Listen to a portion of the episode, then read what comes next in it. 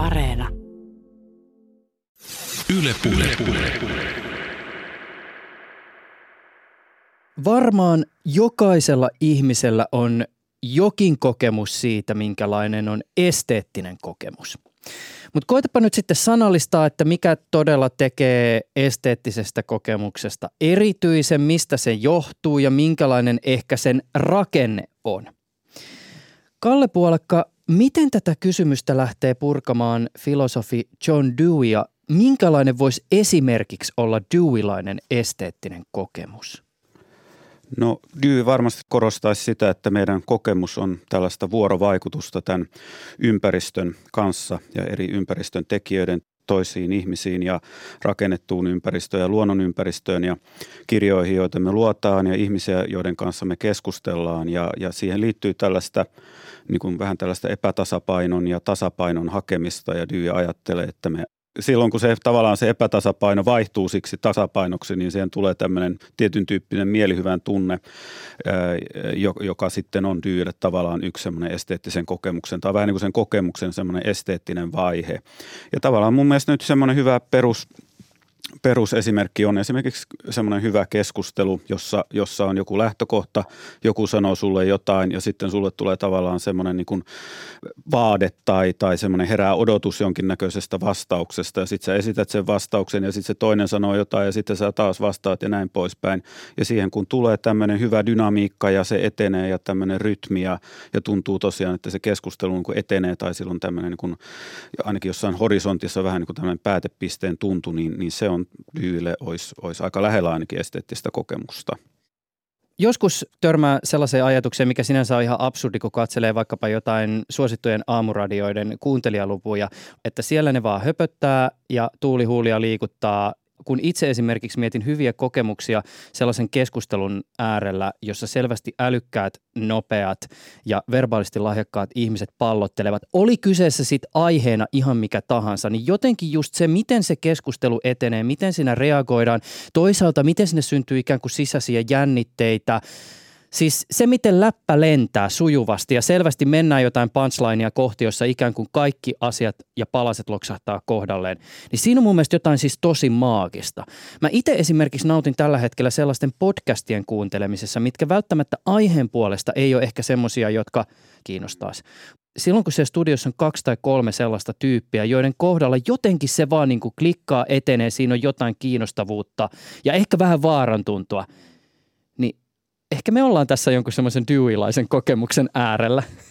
Kyllä, kyllä mä veikkaan, että näin se just se hyvin kiteytit tuossa noin. Ja siinä on tietenkin tämä keskustelu on sillä jännä, mikä myös vähän näihin dyyläisiin kuvioihin liittyy, että, että meillä on tietyssä osassa estetiikkaa on, on ollut vähän niin kuin se, että se on aina se jotenkin se kokija ja katsoja, mutta tässä keskustelussa on tietenkin myös se, että sä voit olla itse osa sitä keskustelua. Mm. Se on vähän niin kuin kaksi tasoa, että voi just olla tämä kuuntelija tai, tai katselija, tai, mutta sitten on myös toinen kokemus on tietenkin olla siinä itse mukana siinä keskustelussa ja, ja, ja varmasti vielä sitten voi, voi ottaa itse asiassa moniakin tasoja, että sitten voi olla se kuten minä esimerkiksi useasti olen se hiljainen tyyppi siinä keskustelussa, joka seuraa sitä paikan päältä, mutta jo yrittää sinne epätoivoisesti miettiä jotain vähän introverttina ihmisenä sinne jotain, jotain joka vaatii suomalaisena tämän oman niin. tilan, että saa jotain sanotuksi, kun on suulaita ulkomaalaisia ympärillä, niin, niin sekin on sitten oma. Ja sitten on tietenkin yksi, että seuraa jostain jonkun median välityksellä tai, tai tällaista. Mm. Mutta että se, on, se on sillä että siinä liittyy monia tasoja kyllä siihen ihan tällaiseen arkiseen asiakin kuin keskustelu kyllä.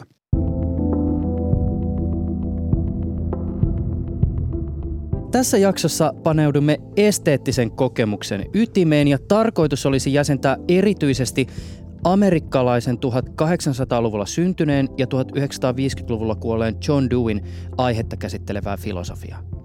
Allekirjoittanut on erityisen kiinnostunut Deweystä siksi, että mun tulkintani mukaan Deweyn estetiikka sopii erityisen hyvin esimerkiksi itselle läheisten videopelien tarkasteluun. Tämän lisäksi Dewin ajattelu nousee mieleen, kun pohdimme vaikkapa tämän hetken mediamaisemaa ja vaikkapa sosiaalisen median alustojen suhdetta demokratiaan. Ja ehkä tässä tulevassa keskustelussa päästään myös pohtimaan sitä, miten Dewey haastaa ajatuksen luonnosta ja kulttuurista jollakin tapaa vastakkaisina. Kanssani aiheesta on keskustelemassa Kalle Puolakka. Joo, mä oon estetiikan dosentti Helsingin yliopistossa ja viimeiset kymmenen vuotta niin on tehnyt vähän erinäköisiä aiheita, mutta tämä John Dewey on tosiaan ollut tässä aina jollain tavalla vähän niin kuin mukana ja, ja, ja tota, on sitten eri, erinäisiä artikkeleita hänestä kirjoittanut ja sitten tuossa sain päähäni suomenkielisen kirjan äh, hänestä kirjoittaa ja, ja koota niitä vähän yhteen ja pidän tärkeänä, että tulee myös tällaista suomenkielistä niin kuin tieteellistä tai tietokirjallisuutta näistä aiheista, niin, niin se, sekin oli vähän siinä taustalla. Puolakan kirjoittama teos kulkee siis nimellä John Dewin estetiikka, kokemus, luonto ja kulttuuri. Äänitämme keskustelua syksyllä 2021. Ylepuheessa Juuso Pekkinen. Mä veikkaan, että Dewey ei välttämättä kaikille ole ihan niin tuttu filosofi. Mitä Deweystä ehkä pitäisi tietää ikään kuin sellainen perustasolla? No Dewey oli niin kuin tämmöinen kokemuksen filosofia. Hän liittyi myös tällaiseen niin kuin pragmatistisen filosofian traditioon, jossa sitten korostetaan ei niinkään sitä niin kuin jossakin toisissa, että, että me niin kuin jotenkin niin kuin peilattaisi tätä maailmaa jotenkin puhtaasti, vaan, vaan me ollaan niin kuin tällaisia, me ihmiset tällaisia aktiivisia toimijoita ja meillä on, meillä on käytäntöjä ja, ja, ja niiden kautta niin kuin tarkastellaan sitä todellisuuden rakentumista. Varmasti niin kuin Tyyvi on myös tuolla kasvatustieteen puolella mm. aika semmoinen iso nimi ollut ainakin aikoinaan ja, ja hänellä tota, tämmöinen, mä en ole ihan varma, onko se suora sitaatti Dyyltä, mutta kaikki varmasti tietää tämän learning by doing, niin se on niin kuin, mä en ole ihan varma, onko se suora sitaatti Dyyltä, mutta mm. sanotaan, että se on, niin kuin on hyvin vahvasti se, se Dewin tavallaan se semmoinen niin kuin henki siinä, siinä kasvatusfilosofiassakin, että se, se on niin kuin sellainen tekemällä oppimista ja, ja näin. Meidän täytyy varmaan heti alkuun avata eräs aika olennainen asia – joka siis liittyy Deweyin, mutta meidän pitää ehkä pohtia tätä vähän yleisemmin. Mistä me puhumme, kun me puhumme naturalismista filosofian viitekehyksessä? Meidän niin kuin tietoisuus, niin se, se on niin kuin naturalismin mukaan, tällaisen vahvan naturalismin mukaan, se on jollain tavalla palautettavissa esimerkiksi meidän aivo, aivoihin tai aivotiloihin tai sitten ehkä laajemmin meidän niin kuin tällaiseen biologiseen rakenteeseen. Et tietenkin siihen liittyy luonnontieteiden kehitys ja, ja, ja tavallaan semmoisen vastana, vastauksena tällaiselle käsitykselle, että ihmisellä nyt olisi joku sielu tai, tai, tai tämmöinen aineeton mieli tai niin kuin vielä ajateltiin hyvin, hyvin pitkään ja vielä filosofiassakin ajateltiin, niin, mm. niin, niin, kuin, niin, kuin, niin se on tavallaan tällaisen luonnontieteellisen maailmankuvan niin kuin jatke filosofiassa ja näkyy esimerkiksi just siinä, miten sitten ihmisen mieltä tai tietoisuutta on ajateltu. Eikö se voisi jotenkin pyöritellä näin, että ajatellaan, että ihminen siinä, missä mikä tahansa muukin olento on osa luontoa ja tietyllä tavalla luonnontieteelliset menetelmät ovat esimerkiksi se tapa, jolla sitten tämä todellisuus voidaan ikään kuin ottaa haltuun. Ideaalitapauksessa tai jossakin tilanteessa ehkä jopa ikään kuin tyhjentävästi.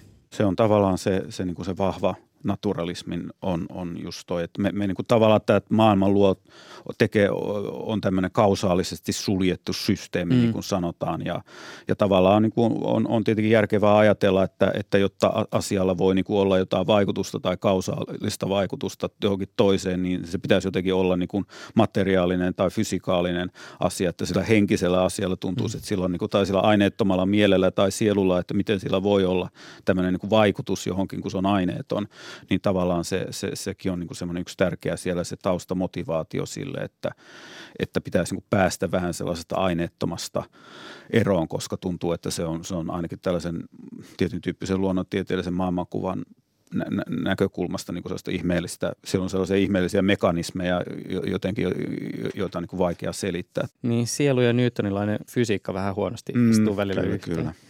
No mistä sitten on kyse John Deweyn naturalismissa ja miten siinä asettuu suhteessa toisinsa esimerkiksi luonto ja kulttuuri? No tämä Deweylainen on niin kuin tavallaan, jota voitaisiin sitten sanoa tällaiseksi maltilliseksi naturalismiksi, että, että sen, sen ajatus on se, että se koska tässä vahvassa naturalismissa, tässä mistä äsken kuvattiin, niin on niin kuin vaikea sitten sovittaa esimerkiksi kulttuuria tai ainakin ne, tällainen, joka nyt on jollain tavalla kulttuurista kiinnostunut tai pitää kulttuuria merkityksellisenä, niin, niin se, että se jotenkin palautetaan pelkkiin tällaisiin aivotiloihin tai tällaisiin, niin, niin, niin se tuntuu, että se ei nyt jotenkin tee oikeutta niille, mutta, mutta tämä Dyin on niin kuin tavallaan tällainen maltillisempi, että se kyllä hyväksyy sen, että jollain tavalla niin kuin kaikkien tällaisten kulttuuristakin toimien niin kuin lähtökohta on, on jotenkin siellä, siellä luonnossa tai meidän tässä biologisessa rakenteessa, että et, niin kuin Dy, Dyykin niin sanoi, että niin, ja niin kuin, mistä monet on sitten myöhemmin samaa mieltä, että, että tuntuu, että ei tällaiset asiat niin kuin vaan ole taivaalta tippunut tai, tai näin, että, että niillä pitää niin kuin jotenkin olla sinne, sinne ihmislajin kehitykseen liittyä, mutta sitten se Dyin ajatus on just se, että niitä, niitä ei voida niin kuin täysin jotenkin niin kuin palauttaa, vaikka niillä on tämmöinen tausta, niin, niin sitten se kulttuurilla kuitenkin on, on joku tämmöinen – oma, omanlaisensa todellisuus, joka sitten ei ole palautettavissa siihen, siihen biologiseen todellisuuteen. Niin filosofit vissiin tässä yhteydessä puhuu tämmöistä niin kuin emergenssistä, Joo. eli toisin sanoen esimerkiksi tässä yhteydessä kulttuuri ikään kuin, miten se on, emergoituu. Joo, kyllä. Kohoa esiin on yksi tai, tai näin. se, on, se on yksi tapa just, ja jossain vaiheessa mä en usko, että ne on enää kovin hyvässä huudossa tuolla mielenfilosofian puolella, mm. mutta puhuttiin just, että tietoisuuskin on tämmöinen emergentti, että mm. se on mm. tämmöinen, joka kohoaa meidän niin kuin aivoista niin, niin. esiin tai, tai, tai semmoinen, semmoinen, että se, se on niin kuin yksi, yksi tapa ajatella. Ei-filosofin näkökulmasta tähän on vähän tavallaan semmoinen enemmän kuin osiensa mm. summa. Mm. Se on just sitä, että, että siellä niin kuin jossain vaiheessa tavallaan, se nimenomaan on, on itse asiassa kyse siitä, että jossain vaiheessa niin kuin se kulttuuri on just tässä ihmislajin kehityksessä sitten on vaan tapahtunut niin, että, että siellä on jotain biologisia hommia mm, mm. niin kuin mennyt yhteen ja ne on ollut vuorovaikutuksessa näin. Ja sitten jossain vaiheessa onkin niin kuin tapahtunut niin, että on syntynyt joku tämmöinen, joka on enemmän kuin niiden biologisten asioiden summa ja se on tavallaan se kulttuuri. Ja tässä ehkä nyt vielä sitten olennaista on Dewin näkökulmasta pointata just se, että – jos me ajatellaan kulttuuria ikään kuin tämmöisenä niin kuin luonnosta nousevana asiana, niin tähän myös sisältyy se ajatus siitä, että, että luonto ja kulttuuri eivät ole toisilleen vastakkaisia. Eli tietyllä tavalla, jos me nyt ajatellaan vaikka niin kuin amebaa ja no esimerkki kulttuurista tubettaja. No jonkun mielestä ameba ja tubettaja saattaa olla melkein niin kuin samalla levelillä, mutta mm. anyways, mm. en ole samaa mieltä, mutta et, et siis mm. siis ne on ikään kuin tavallaan ei toistensa vastakohtia, mm. vaan ikään kuin osa samaa jatkumoa. Kyllä, kyllä, joo.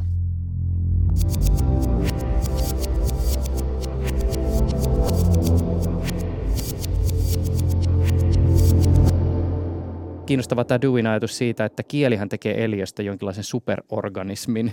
Nythän paljon korostetaan tätä, että ei saisi liikaa niin kuin tätä ihmisen jotenkin tällaista näin, meidän, meidän muiden, muiden eliöiden joukossa niin kuin liikaa korostaa sen sellaista, mutta kyllä se kieli tuntuisi olevan semmoinen aika – aika, aika huikea asia sillä että koska se tekee just sen, että mä, mä voin puhua eilisestä ja mä voin puhua huomisesta ja mä, mä voin puhua niin kuin jostain asiasta tuolla, tuolla keittiön puolella. Tai, ja Napoleonin huomisesta ja eilisestä. Niin aivan, kyllä kyllä. Että siis, siis, siis se, mikä se Dewin idea niin kuin siinä on just se, että se, se ympäristö tai se piiri niin kuin, niin kuin monipuolistuu niin, niin valtavasti ja, ja just jos ajatellaan sitten – vielä, vielä niin kuin kieltä, että sä voit jonkun saman asian oikeastaan sanoa hyvin monella eri tavalla mm. tai viitata vähän siihen synonyymisanatotkin perustuu, että sä voit niin kuin sama asia vähän eri tavalla, niin se, se on niin kuin tässä suhteessa se on kyllä todella tota, tota tämmöinen, niin kuin Dyvi taitaa sanoa, välineiden välineet.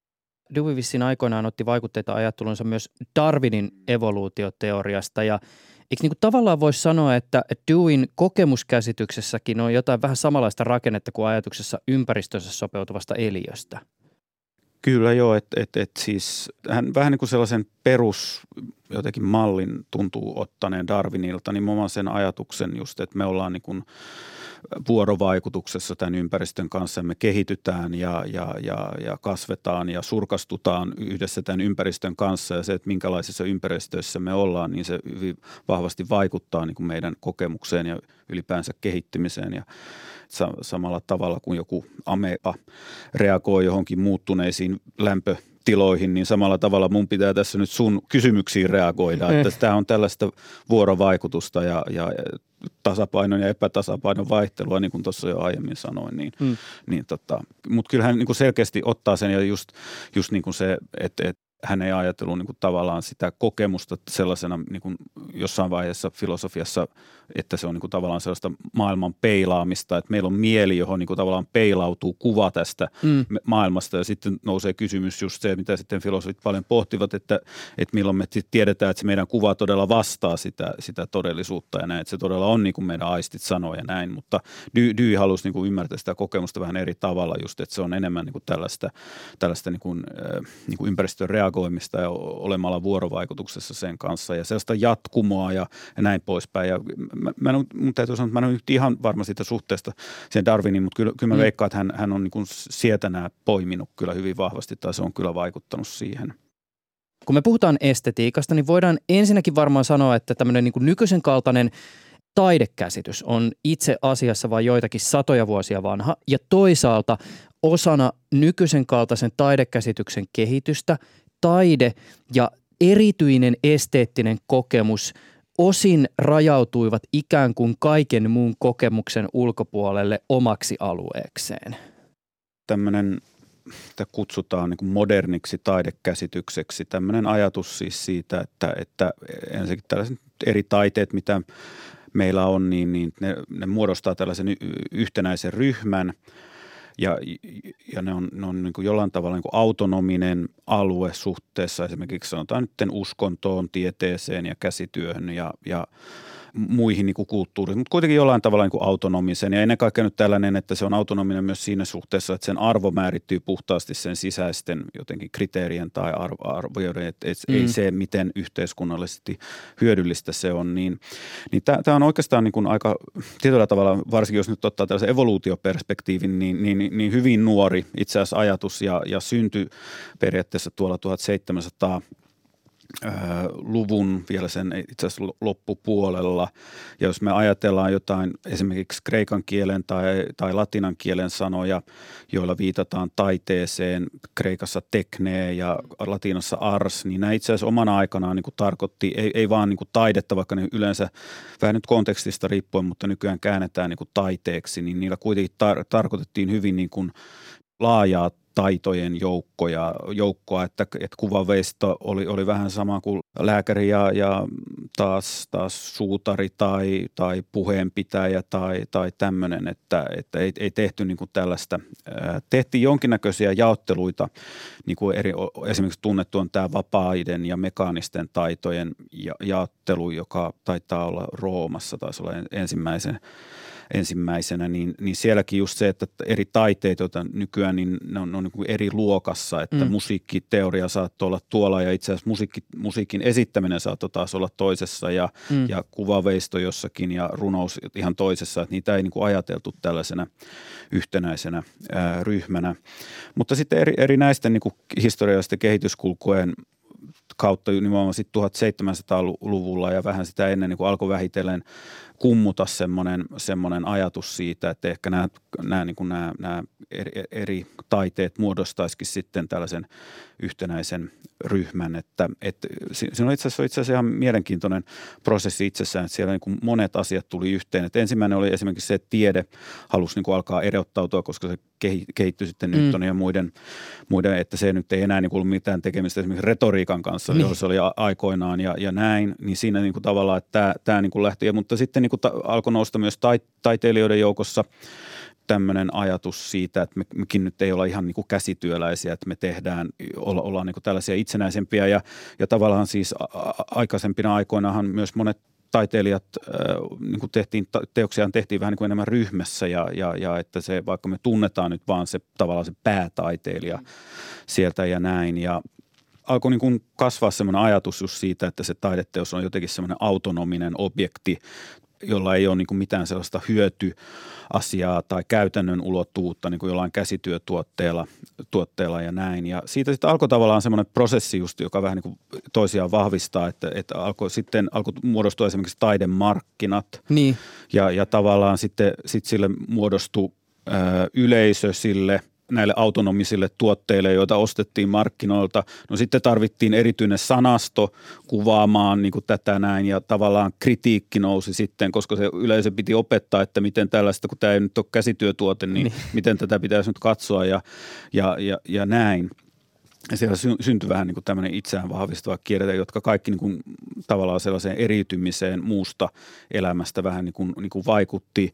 Ja sitten sinne tuli sitten mukaan myös sitten e-, erinäisiä estetiikan teorioita, jotka, jotka sitten pyrki selittämään sitä, että mikä nämä, nämä eri taiteet taiteet tota, niin kuin kokoaa yhteen ja, ja erottaa just jostain käsitöistä ja, ja, ja, ja muu, tieteestä ja näin. Ja siellä nyt yksi, yksi hyvin suosittu oli sitten tämmöinen niin kuin, niin kuin kauneus tietenkin, että sillä on joku tämmöinen kauneus, esteettinen arvo, joka vaatii sitten vielä vähän sellaista erityistä tarkastelua, sellaista ennen kaikkea nyt sellaisen niin kuin käytännöllisyyden unohtamista tai sulkeistamista mm. pois, vaan, vaan sellaista, jota nyt on joskus kutsuttu pyyteettömyydeksi, että se mm. niin kuin sitä pyyteettömästi kontemploit sitä sitä niin kuin pohdiskelevasti mietit sitä, sitä objektia, niin, niin tota, siitä on itse asiassa ihan olemassa tällaisia ihan hauskoja tällaisia korttejakin, jossa on nähnyt sellaisen, jossa on, on toisella puolella tämmöinen niin kuin oikea tapa nyt asennoitua, asennoitua patsaaseen ja siinä just ihaillaan sitä vähän niin kuin etäisyyden päästä ja sitten on vähän se niin kuin väärä tapa ja siinä, mm. siinä ne ihmettelee, muistaakseni jos otetaan, että sillä on niin kuin rypäleitä kädessä sillä patsaalla, mm. niin niitä jotenkin ihmetellään ja naureskellaan niille ja tämä on niin kuin se väärä, väärä tapa. Tämä tosin oli vähän niin kuin sellainen mun käsityksen mukaan kyllä vähän tässä ironisessa kieliposki mm.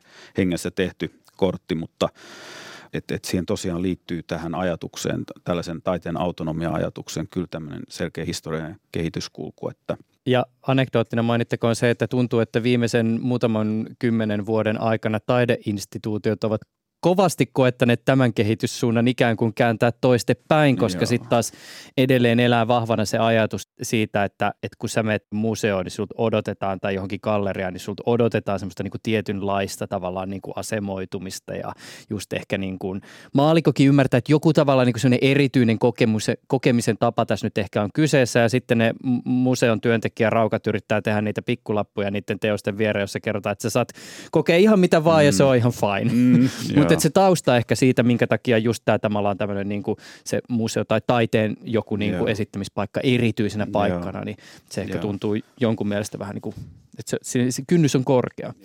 Mutta e, ehkä niin kuin Dewin ajattelu voineen sanoa pyrkivän nimenomaan horjuttamaan tätä ajattelutapaa. Ö, ja siis Deweyhan puhuu tämmöisestä niin sanotusta taiteen museokäsityksestä. Mm. Joo, se on, se on niin kuin Dewin vähän niin kuin kattotermi sitten sille tälle modernille taide, taidekäsitykselle ja vaikka hän sitten siihen niin kuin oikeastaan kaikki nyt tällaiset instituutiot tietyllä tavalla rat, äh, laskee, niin, niin hän, hän sitten kutsuu sitä tosiaan tällaiseksi taiteen museokäsitykseksi. Ja tavallaan nyt vaan se ajatus siitä, että, että meidän niin kuin pitää mennä jokin erityiseen tilaan tai, tai sulkeistaa vähän niin kuin arkinen elämä ulkopuolelle, jotta, jotta me niin voidaan saada tämmöinen esteettinen kokemus, niin, niin se tota, tätä, tätähän just yritti horjuttaa ja näin, mutta, mutta sillä, sillä mä, mä, mä, sanoisin myös, että ei se, ei se Dewey niin kuin, se, tämä voi kuulostaa vähän niin kuin museoväestä rankalta, mutta, mutta ei, ei se Deweyinkään niin kuin ajatus ollut niinkään, että hän, hän, hän ehkä oman aikansa museoita piti vähän sellaisena, että niin kuin hän niitä sanoi vähän, että ne on tällaisiin, liittynyt tällaisiin nationalistisiin pyrkimyksiin, tai ne, ne oli niin kuin vähän niin kuin sä niin. sanoit, että se kynnys on niin kuin korkealla ja se on varmasti ollut silloin 20-30-luvulla vielä suurempi mm. se kynnys sillä että ja just se, että se ajatus siitä, että siellä niin kuin esitellään, esitellään nyt näitä niin kuin mestariteoksia ja, ja näin, niin, niin ta, ta, mä, mä veikkaan, että Dewey niin kuin, ei, ei se ajatellut, että ne pitäisi viedä tuonne markkinoille tai, tai mm. jonnekin, vaan, vaan, vaan pikemminkin ehkä ne, ne ajatukset tai ne ideat, joita, joita siihen sitten niin kuin vähän niin kuin liittyy siellä, sellaiseen, sellaiseen tähän taiteen museokäsitykseen tai museoihin oli niin kuin liittynyt, että se on ja ja niin kuin sä sano, sanoit, että sitä on tietenkin paljon, paljon niin kuin yritetty just, just myös, myös kääntää sitä ja, ja, ja, ja näin. Vedänkö mä tässä nyt turhan paljon mutkia suoraksi, kun mä pohdiskelen sitä, että missä määrin tämä huoli eri elämänalueiden tai kokemuskenttien eriytymisestä, johon tietyllä tavalla ehkä tämä niin kuin doing kritiikkikin liittyy tämän taiteen viitekehyksessä, niin kytkeytyy myös doing demokratiakäsitykseen. No jollain tavalla vähän, että, että Dyy vähän niin kuin katsoo kaikkea sen kokemuksen kautta, että samalla tavalla kuin se esteettinen kokemus ei hänestä rajaudu niin kuin, niin kuin joihinkin instituutioihin, niin samalla tavalla Dyy kokee, että, että yksi tärkeä osa ainakin demokratia on tällainen niin kuin yhteisöllisyyden kokemus ja, ja näin. Ja, ja, ja tavallaan sitä, että sitä nyt ei niin kuin rakenna vain instituutiot tai, tai tällaiset, vaan se voi olla joku pienempi yhteisö tai, pienimuotoisempaa olla se, olla se, niin kuin se. Että ehkä siinäkin on vähän samaa totta, että, että siinä on niin kuin, että se, se ei ole jotain niin kuin menneiden aikojen suurhahmojen esimerkin pelonsekaista kunnioitusta, vaan enemmän niin kuin just sellaista yhteisöllisyyden kokemusta ja se voi sitten rakentua niin kuin eri tilanteissa eri tavalla hyvinkin pienistä asioista. Tärkeitä voi tietenkin olla tällaiset isommatkin kyllä kansalliset narratiivit, vaikka niin, niin on sitten tietenkin aina vähän tällaiset omat, omat negatiiviset vaikutukset, sitten tällainen huono nationalismi ja tällainen. Mitäköhän muuten Dewey olisi ajatellut näistä kroonistuneista kohuista, jotka liittyvät esimerkiksi Facebookiin? Kun me tehdään tätä haastattelua, niin ajankohtainen aihe on yhtiön liittyvät tietovuotomateriaalit, jotka näyttää todistavan, että yhtiö asettaa taloudellisen edun yhteiskuntien edun edelle. Siis näistä Facebookin sisäisistä dokumenteista paljastuu muun muassa, että kun yhtiö omissa kokeilussaan on muokannut algoritmia sellaiseksi, että se näyttää vähemmän kärjistävää sisältöä käyttäjille, niin se johtaa sitten siihen, että ihmiset viettää alustalla vähemmän aikaa ja mainosten teho on pienempi. Ja tästä tiedosta huolimatta yhtiö on monessa tilanteessa dokumenttien mukaan päätynyt edistämään ennemmin mainosten näkyvyyttä kuin vastakkainasettelun vähentymistä. Tietenkin dy- Dyylläkin siis tähän demokratiaanhan liittyy, että vaikka siinä on aika helppo ehkä kun puhutaan yhteisöllisyydestä ja tällaista, niin, niin Dyyhän hakee ehkä sellaista dynaamisempaa yhteisöllisyyttä, mm. johon sitten niin kuin kuuluu tällaista ristiriitaa ja, ja, ja, ja sitä, että asioita, mä, mä en tiedä onko tämä niin kuin tota, liian banaalisti sanottu, mutta mun mielestä kun aina joskus sanotaan sitä, että pitäisi kaikista ristiriidoista ja näistä niin olla se tunne siitä, että ollaan vähän niin kuin samassa veneessä, niin, niin tota, mä, mä sanoisin, että ehkä Dyykin haki jotain just tällaista kokemusta, että et tietenkin niin kuin siis tämmöinen, tämmöinen niin kuin, eihän yrittäisi, yrittäisi varmasti silotella tällaisia erimielisyyksiä tai tällaisia, mutta tietenkin tämä nyt on tämä, mistä paljon puhutaan, että se ei ole niin kuin kovin rakentavassa hengessä, niin, mm. niin se erimielisyys, niin se, se tietenkin on Dyyn näkökulmasta kyllä olisi niin kuin hyvin, hyvin niin kuin, että se tulee vähän niin kuin se – se jännite tai, tai vastus, mistä Dyi kyllä myös puhuu ja se epätasapaino, mutta jotenkin sitten, että se on sellaista, että se ei edes pyri se epä, e, jotenkin sen epätasapainon kautta sellaiseen hallittuun, löytää sitten taas sellainen hallittu tasapaino, vaan, vaan se on enemmänkin sitä, että ollaan vähän sellaisessa jatkuvassa epätasapainon tilassa. Sitten. Ja tasapainotilahan ei ole se, mikä on esimerkiksi tässä tapauksessa todennäköisesti se Facebookin taloudellinen niin, etu. Niin, kyllä, kyllä. Joo. sitä kautta joo. se on mielestäni niin kiinnostava tässä yhteydessä.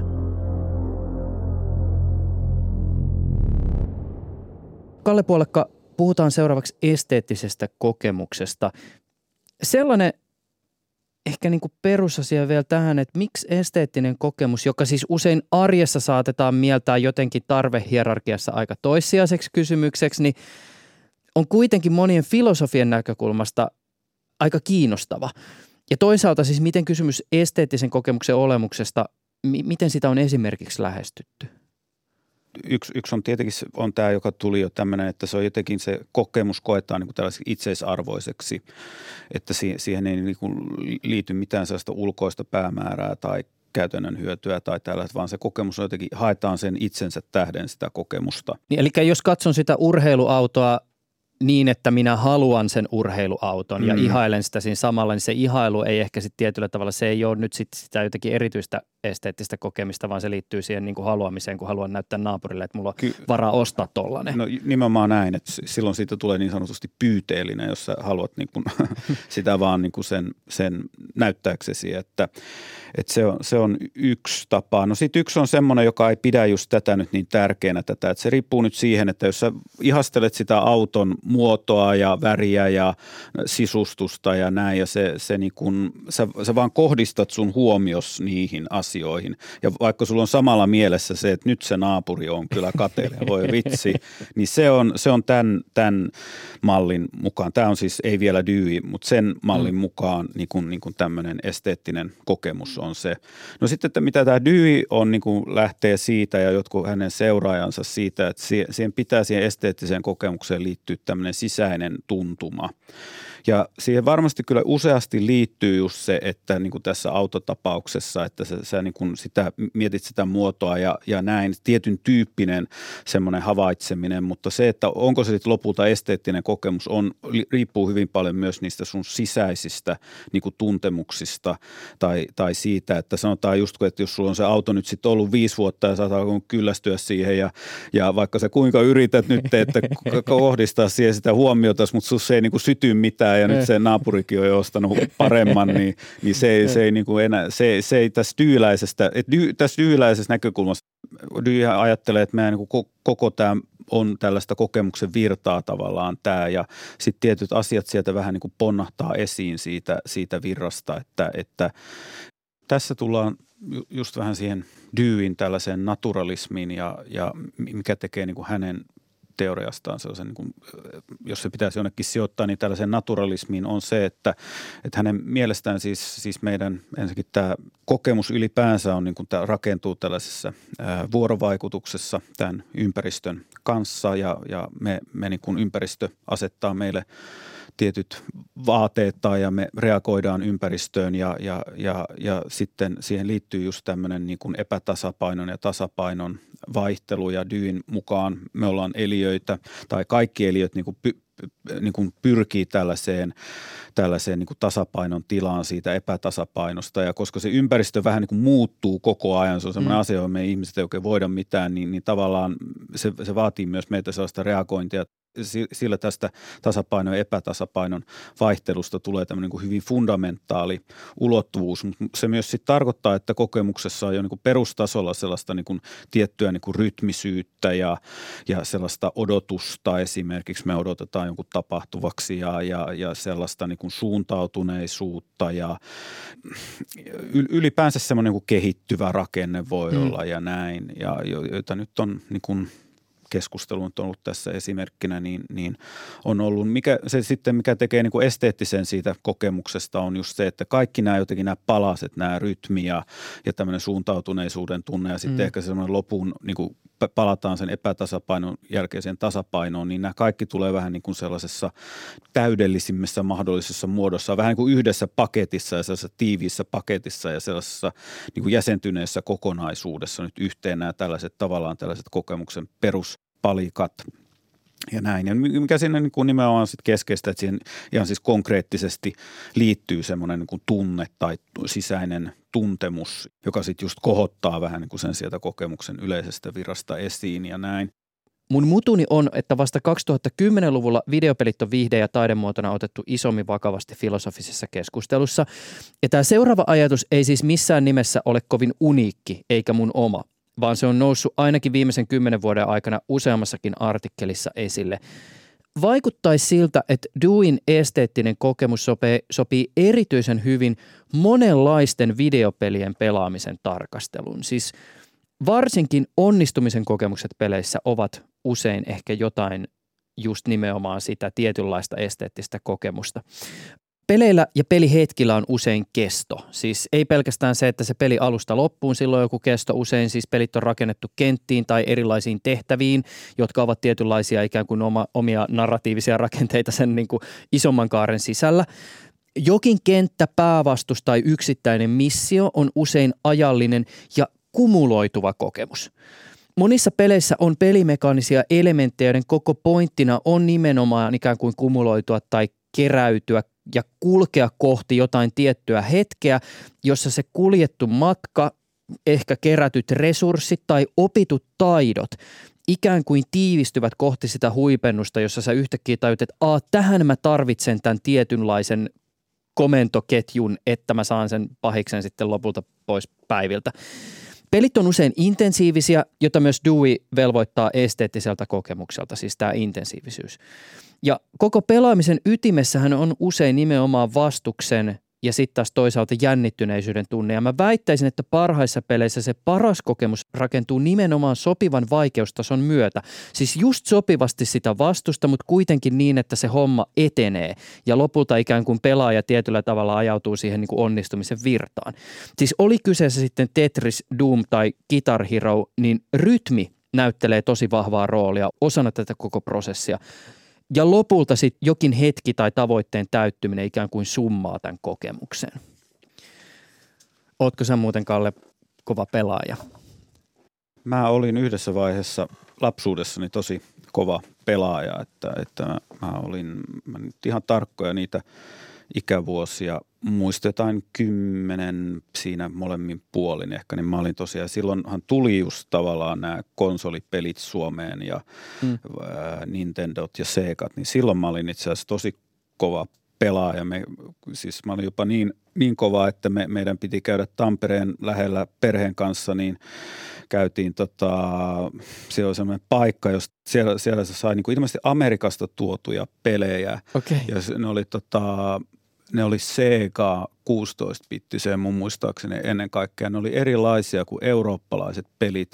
Että mun piti mun äidin kynsiviilalla viilailla mun, mun Sega 16-bittistä, että mä sain ne mahtumaan sinne peliin ja näin. Mutta, mutta se sitten tota, kyllä vähän niin kuin jäi, että et, et, et jotain niin kuin ihan, ihan pieniä – sillain ja tietenkin on, on, on varmasti niin tämä maailma on tietenkin muuttunut mm. ihan, ihan täysin ja se, se itse asiassa musta tuossa Dyyssä on ollut jännä, että kun, kun mä sanoin jo, että, että hän on itse niin kuin, äh, niin kuin en, eniten niin kuin kuvataiteista mm. vaikutti olevan olleen tota, kiinnostuneen ja vaikuttunein on, mikä musta on aina jotenkin jännää on se, että koska se mun mielestä nimenomaan sopii parhaiten tällaisiin just narratiivisiin niin. tai täl, tällaisiin, jossa niin kuin on, on niin kuin semmoinen hyvin ajallinen, ajallinen kesto siinä, siinä, tota, siinä, siinä pelissä tai mm. teoksessa.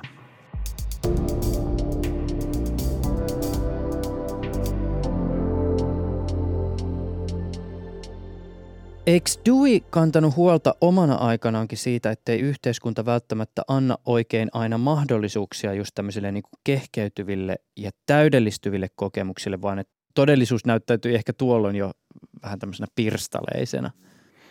No kyllähän oli, oli vähän niin kuin huolissaan ää, siitä. Hänelle ennen kaikkea tämmöinen, hän koki, että hänen, tämä on siis joskus 30-luvulla niin kuin, niin kuin tällä, tällaista – puhutaan niin keinoja ja päämääristä, että, että oli niin kuin semmoinen vahva vastakkaisuus tai, tai se, että, että keinoja just ei niin kuin pidetty, niin kuin, että tähdättiin johonkin päämäärään, joka sitten ehkä saattoi olla – ää, vielä, vielä jotenkin abstrakti tai näin, mutta kuitenkin niitä niin kuin keinoja jotenkin itse, ei pidetty itsessään niin kuin, niin kuin tällaisina merkityksellisinä. Mm. Tai, no hän puhui itse asiassa aika suoraan jostakin niin kuin työnteosta tai tällaisesta, että se työ, työnteko niin kuin on vaan palkan saamista ja, mm. ja lomaa ja että saa rahaa lomaa varten ja näin, mutta että hän, hän koki, että, että että niin kuin tämmöinen työn sisäinen mielekkyyden kokeminen oli, oli hänestä, hänellä nyt ei, ei tiedä ihan minkä, minkä, mikä hänellä nyt on sitten se viitepiste, mutta sitä hän piti niin kuin tällaisena ää, hyvin niin kuin negatiivisena asiana, että mm.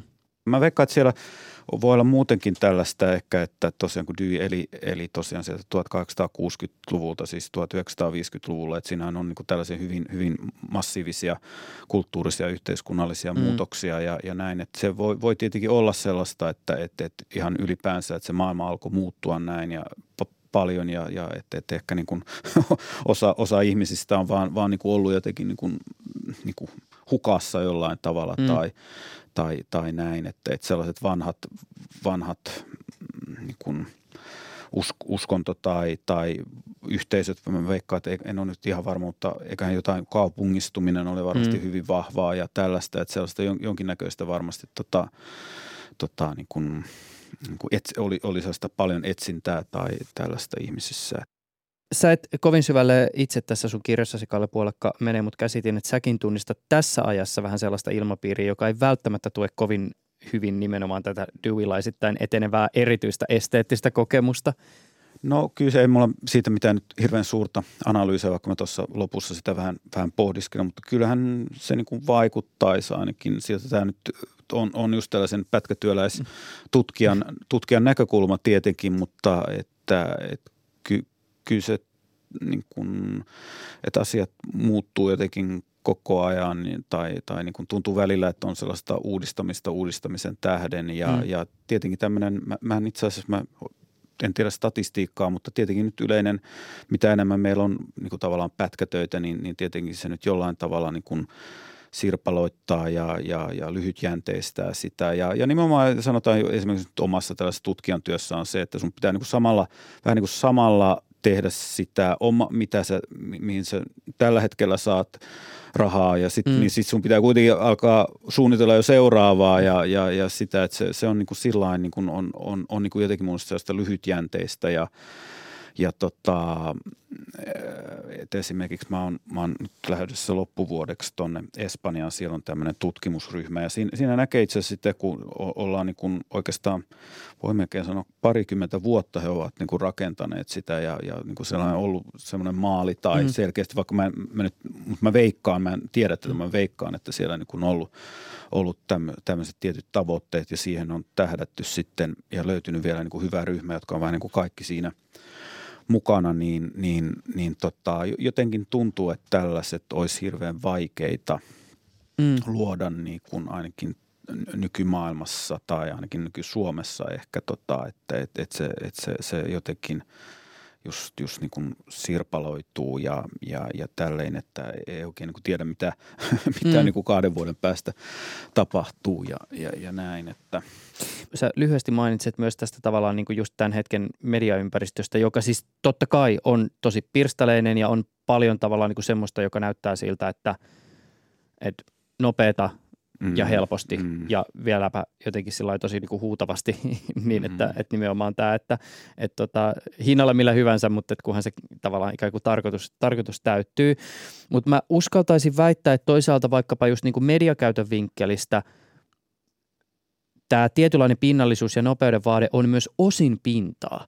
Siis mun mielestä hyvä esimerkki tästä on vaikka se, että niin kuin aika tämmöinen niin kuin merkittävä median käytön tapa tällä hetkellä on tämmöinen niin kuin tämä tiedätkö, sarjojen bingaus. Siis se, että käytännössä sitoudutaan tuntikausiksi johonkin narratiivisiin rakenteisiin ja eletään jonkun TV-sarjan maailmaa tosi pitkään. Ja tämähän mahdollistaa myös vielä niin kuin käsikirjoittajille aika mielettömiä mahdollisuuksia just nimenomaan niin kuin tavallaan erilaisten elementtien yhteen kietoutumiselle ja toisaalta ehkä sille just niin kuin sille toisaalta vastustukselle ja sitten taas sille, että mennään eteenpäin.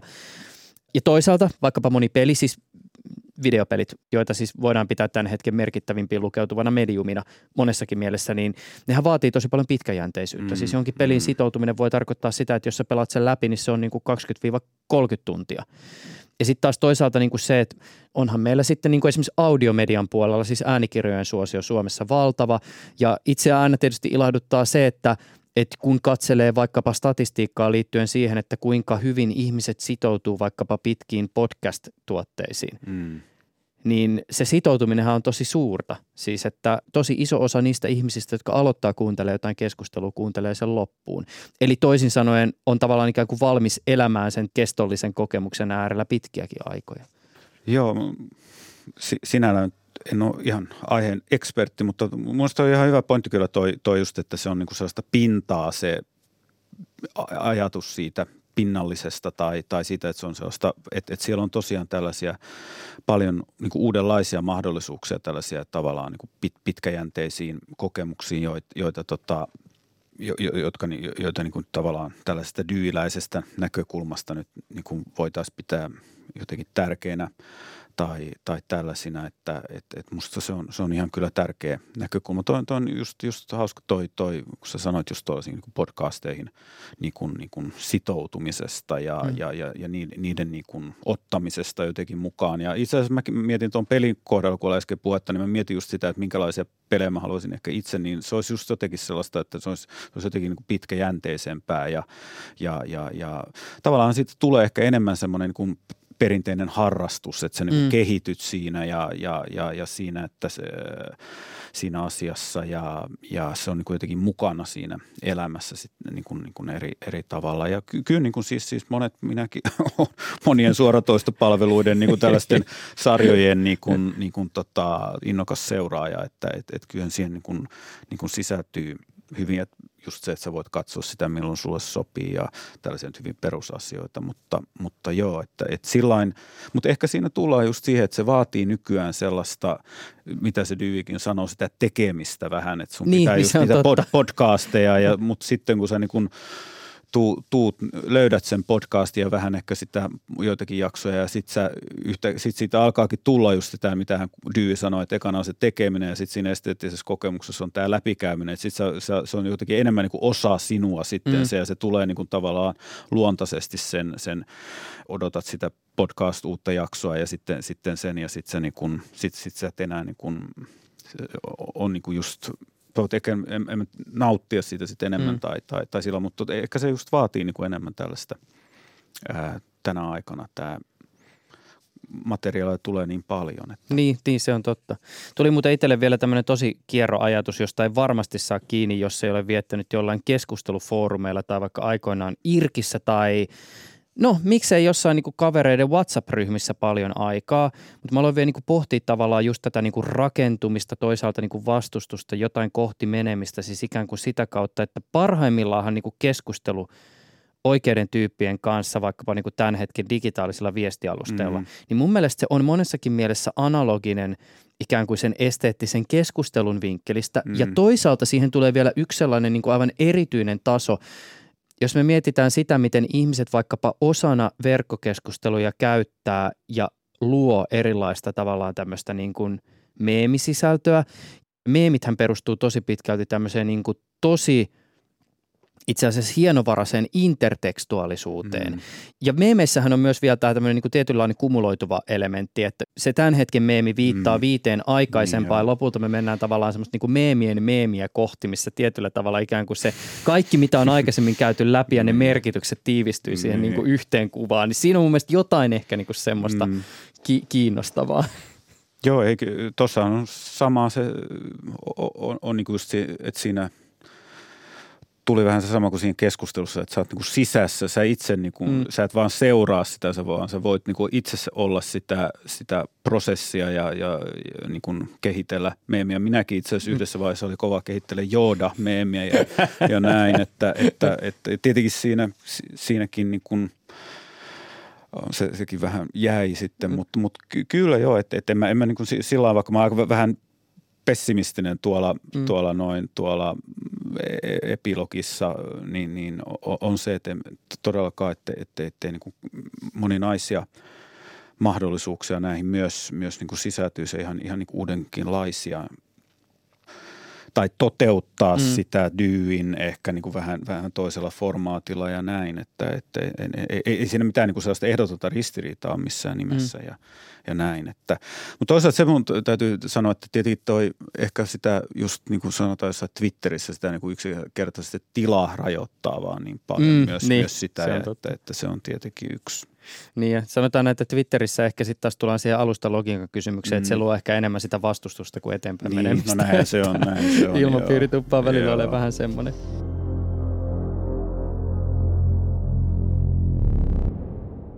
Sen verran vielä uudesta aiheesta, että, että jo, jonkin aikaa estetiikassa on puhuttu tästä niin sanotusta arjen estetiikasta, jossa just nimenomaan ollaan ehkä lähdetty siihen suuntaan, että pois siitä niin sanotusta museokäsityksestä ja tuodaan ikään kuin se esteettisen filosofia-aparaatti arjen keskelle.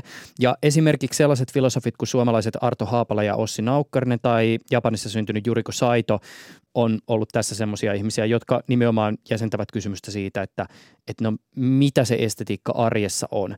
Mutta ehkä tässä nyt se tulee se kritiikki sinne Dewin suuntaan, eli se, että tietyllä tavalla se, mitä Dewey edellyttää tältä erityiseltä esteettiseltä kokemukselta, niin se, on aika, se vaatii aika paljon, varsinkin se arjen keskellä. No tavallaan joo, että et, et se Deweyhän oli osittain just vähän tämmöinen, mitä nyt voitaisiin sanoa, normatiivinen. Että hän, hän niin kuin ajatteli, että se, se ei, ei niin kuin just ollut mikään kuvaus sellaisesta – arjesta tämä, tai että jos hän asetti nyt tällaisen esteettisen kokemuksen vähän sen niin kuin arjen, vähän tällaisen kokemuksen yleismalliksi tai ajatteli, että arki on niin kuin hyvää, kun siellä on tällaisia esteettisiä ää, kokemuksia ja, ja näin. Ja tosiaan ne niin kuin on tietyllä tavalla vähän sellaisia vaativia ja niin kuin se nyt tulee siinäkin esille, että se niin kuin jotenkin ponnahtaa sieltä esiin sieltä arjen virrasta ja näin, että – mutta tietenkin sitä voi mä tuolla jossain vaiheessa just sitä, että sitä voi sitten ajatella vähän, että se esteettinen kokemus saa vähän tällaisia niin kuin, se on enemmän tämmöinen niin jana tai että sitten toisaalta on nämä hyvät Michelin kokemuk, niin. ravintolakokemukset ja, ja sitten toisaalta voi ajatella just, että on joku hyvä lounaskeskustelu tai, mm. tai, tai tämmöinen, mutta mä tuolla vähän puhun sitä, mä en tiedä mitä se niin voisi olla, mutta kyllä mun ainakin niin kuin tavallaan itselläni esimerkiksi joskus on sellainen tunne, että nyt on, niin kuin hyvä, pul- nyt on hyvä pulssi. Niin, niin kuin niin, tässä kyllä. tavallaan niin kuin päivässä, että, että ehkä mä jotain ja tavallaan niin kuin, m- miten musta se dyyläinen ehkä ajattelisi sitä arkea on myös sitä, että se yksi ar- arjen päivä on niin kuin osa jotain sellaista kokonaisuutta, mm opettelet kieltä tai, tai jotain ja sitten sit, sit tuleekin semmoinen niin jatkumo, että tänään sä ja sitten saat huomenna vähän parempia näin mm. ja monet tavallaan tällaiset niin kuin prosessit voi vähän niin kuin kuitenkin niin kuin jotenkin sellaisia, ne jotenkin niin kuin lävistää sitä arkea vähän, antaa vähän sellaista pohjatuntumaa niin, sille kyllä. tai näin. Mutta se on tietenkin totta, että se, se niin kuin vähän on niin kuin siinä, siinä suhteessa vähän semmoinen vaativampi ja ehkä sitten – mutta se ehkä mun mielestä myös kuitenkin kannustaa, kannustaa jotenkin vähän sitä, että koska hän Dewey korostaa tätä ympäristön ja tätä ihmisen, että miten se vaikuttaa niin kuin hyvin paljon se ympäristö siihen, niin ehkä, ehkä myös jotenkin niin kuin miettimään sitä, että, että, että niitä arjen ympäristöjä ja käytäntöjä ja tällaisia vähän niin kuin uudella tavalla, että näillä, näillä niin kuin voi, voi niin kuin olla oikeasti vaikutusta siihen, siihen, niin kuin siihen arjen, arjen laatuun ja, ja näin jos mä mietin tätä niin kuin tavallaan arjen ö, estetiikan diskurssia, niin mulle tulee niin kuin helposti tavallaan semmoinen ajatus siitä, että lähdetään semmoisesta olettamuksesta, mikä on siis niin kuin toki, se, se on niin kuin helposti ymmärrettävä, mutta että tavallaan se ajatus siitä, että lähdetään kaivaa sitä niin kuin jonkinlaista niin kuin esteettistä arvoa nimenomaan siitä niin kuin vakiintuneesta rytmistä ja tuttuudesta ja tietyllä tavalla niin kuin tasapaksuudesta ja siitä, että se jonkinlainen erityisyys katoaa, mutta toisaalta sen vastapainona ehkä se tuttuuden kautta vaikkapa tilaan liittyy jonkinlainen kokemus kotona mm, olemisesta. Mm. Mutta onko tämä nyt sitten taas toisaalta ehkä vähän tämmöinen niin näkökulma-ajatus, koska sitten taas eihän kaikkien arki välttämättä perustu siihen, että että ikään kuin kaikki katoaa mm. semmoiseksi niin tutun mm. ja turvallisen ja vakiintuneen pohjavireeksi, vaan että just tämä, että arjessakin on sisällä semmoisia aivan erityisiä rakenteita, joiden aikajänteet voivat olla aika pitkiä ja ne voivat tietyllä tavalla niin kuin lävistää myös sen tutun ja turvallisen ja ehkä tuottaa siihen myös jotain niin kuin uusia vivahteita. Ja sitten taas toisaalta, mutta täytyy sanoa, että kyllä, onko tässä nyt vähän myös tämmöinen niin kuin mielenlaatukysymys. Mm. Kyllähän meillä on aika paljon semmoisia ihmisiä, jotka niin kuin päivästä toiseen kykenee jollakin tavalla vuorovaikutuksellisesti ympäristönsä kanssa elämään sitä tuttuakin uudella mm. tavalla, jolloin mm. ehkä sitten tämä niin kuin doing ajatuskokemuksesta nousee re- relevantimmaksi. Mm. Joo, sä ihan kyllä minusta oikea jäljellä, että, että, tota, että ehkä mä tuossa tosiaan kritisoin näitä mainitsemasi Haapala ja Naukkarista siitä, että, että mä, mä sinällä he puhuvat tällaisesta arkisuuden kokemuksesta, tällaista tuttuuden tai tällaista arjen arkisuuden niin kuin, ja sen tällaisesta estetiikasta, niin mä, mä sinällään niin kuin kiistä sitä, että etteikö sellaisia ole ja etteikö ne niin kuin ole tärkeitäkään, mutta mm. he, asettaa se musta aika sellaiseksi jotenkin, että se on niin kuin kaiken pohja, jolta kaikki lähtee tai, mm. tai jotenkin, että se on tämmöinen hyvin niin kuin fundamentaali niin kuin ihmiselämän ulottuvuus ja just semmoinen niin kuin Mä itse asiassa olisin just vähän sitä mieltä, että mun se ihmisen luonnekin on, on niin kuin aika kuitenkin niin kuin keskeinen. Että jos sä tämä ei ole niin mitenkään niin sellaista arvottavaa mm. tai, tai sellaista, vaan tämä on niin jotenkin fakta, jos on hirveä tulinen luonne, mm. niin, niin, niin jotenkin ja sä pääset niin toteuttamaan sitä tulista luonnetta, niin, niin, niin. Ky- kyllä sun arki on mun mielestä jotenkin sit erilaista kuin sellaisen sanotaan mun kaltaisen introvertin mm.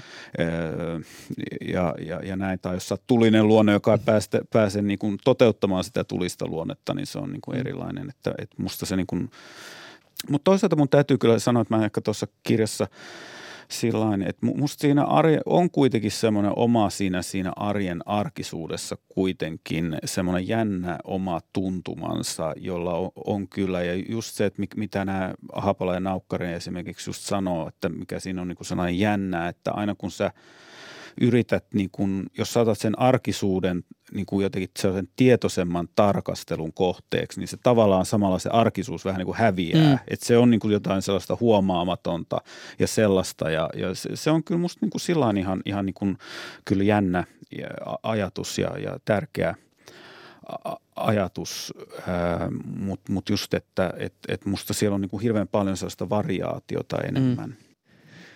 Kalle Puolekka, vielä loppuun, mitä sä ajattelet siitä, mikä tässä ajassa on ehkä sellaista, joka erityisesti nostaa esiin Dewin arvoa?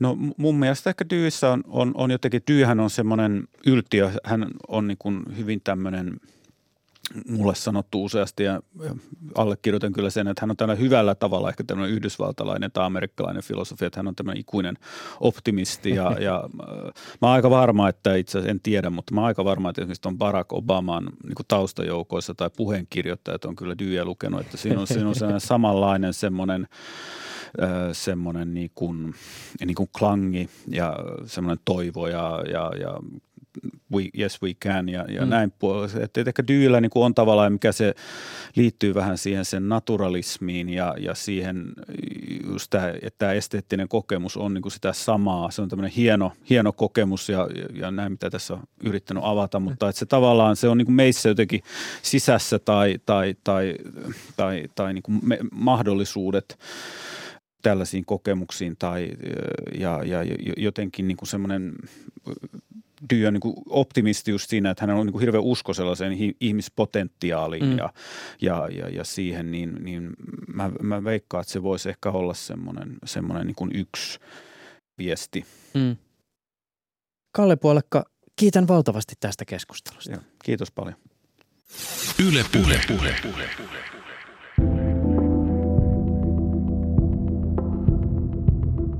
Haastateltavana jaksossa oli siis estetiikan dosentti Kalle Puolakka. Puolakka on hiljattain kirjoittanut kirjan John Dewin estetiikka, kokemus, luonto ja kulttuuri. Taustatoimittajana ohjelmasarjassa on Veera Leno. Tuottajana toimii Sami Hahtala. Jos sulla on jotain mietteitä, palautetta tai kritiikkiä tähän tai muuhun jaksoon liittyen, laita toki viestiä. Mun sähköpostiosoite on juuso.pekkinen at yle.fi. Samaan osoitteeseen voi laittaa myös viestiä, mikäli sulla on ehdottaa aihetta tuleviin jaksoihin. Ensi kertaan. Mä oon joskus siis tehnyt animaatioiden duppauksia. Me oltiin dupattu jollekin asiakkaalle joku semmoinen tota kohtaus ja sitten se tuli jatkuvasti niinku takaisin, että ei tämä nyt kelpaa. Että täällä on nyt tämmöinen tota virheääni taustalla. Me kuunneltiin ja mietittiin, että mikä ihme siellä on. Sitten lopulta joku alkoi kuulla, että kyllä siellähän on semmoinen niin ihan pieni naksahdus. Ja sitten me alettiin miettiä, että mistä se on, onko se jostain studiotekniikasta, ei, mistä se oikein johtuu. Ja sitten lopulta vastaus löytyi. Ja se on sama vastaus, joka sullakin on käsissä. Sä oot ilmeisesti vähän niin kuin minä. Aina kun Aha. sulla on kuulakärkikynä, niin joo, sorry. joo, ei se joo, mitään. Hyvä. Se on se, kuuluu, se, on totta. se kuuluu asiaan. Mun mielestä aina kaikissa hyvissä keskusteluissa just, just, tota, podcasteissa kuuluu taustalla joo. Siinä on joku sellainen, että nyt ollaan tärkeänä äärellä. Joo, joo, just, just hyvä. Yle puheessa Juuso Pekkinen.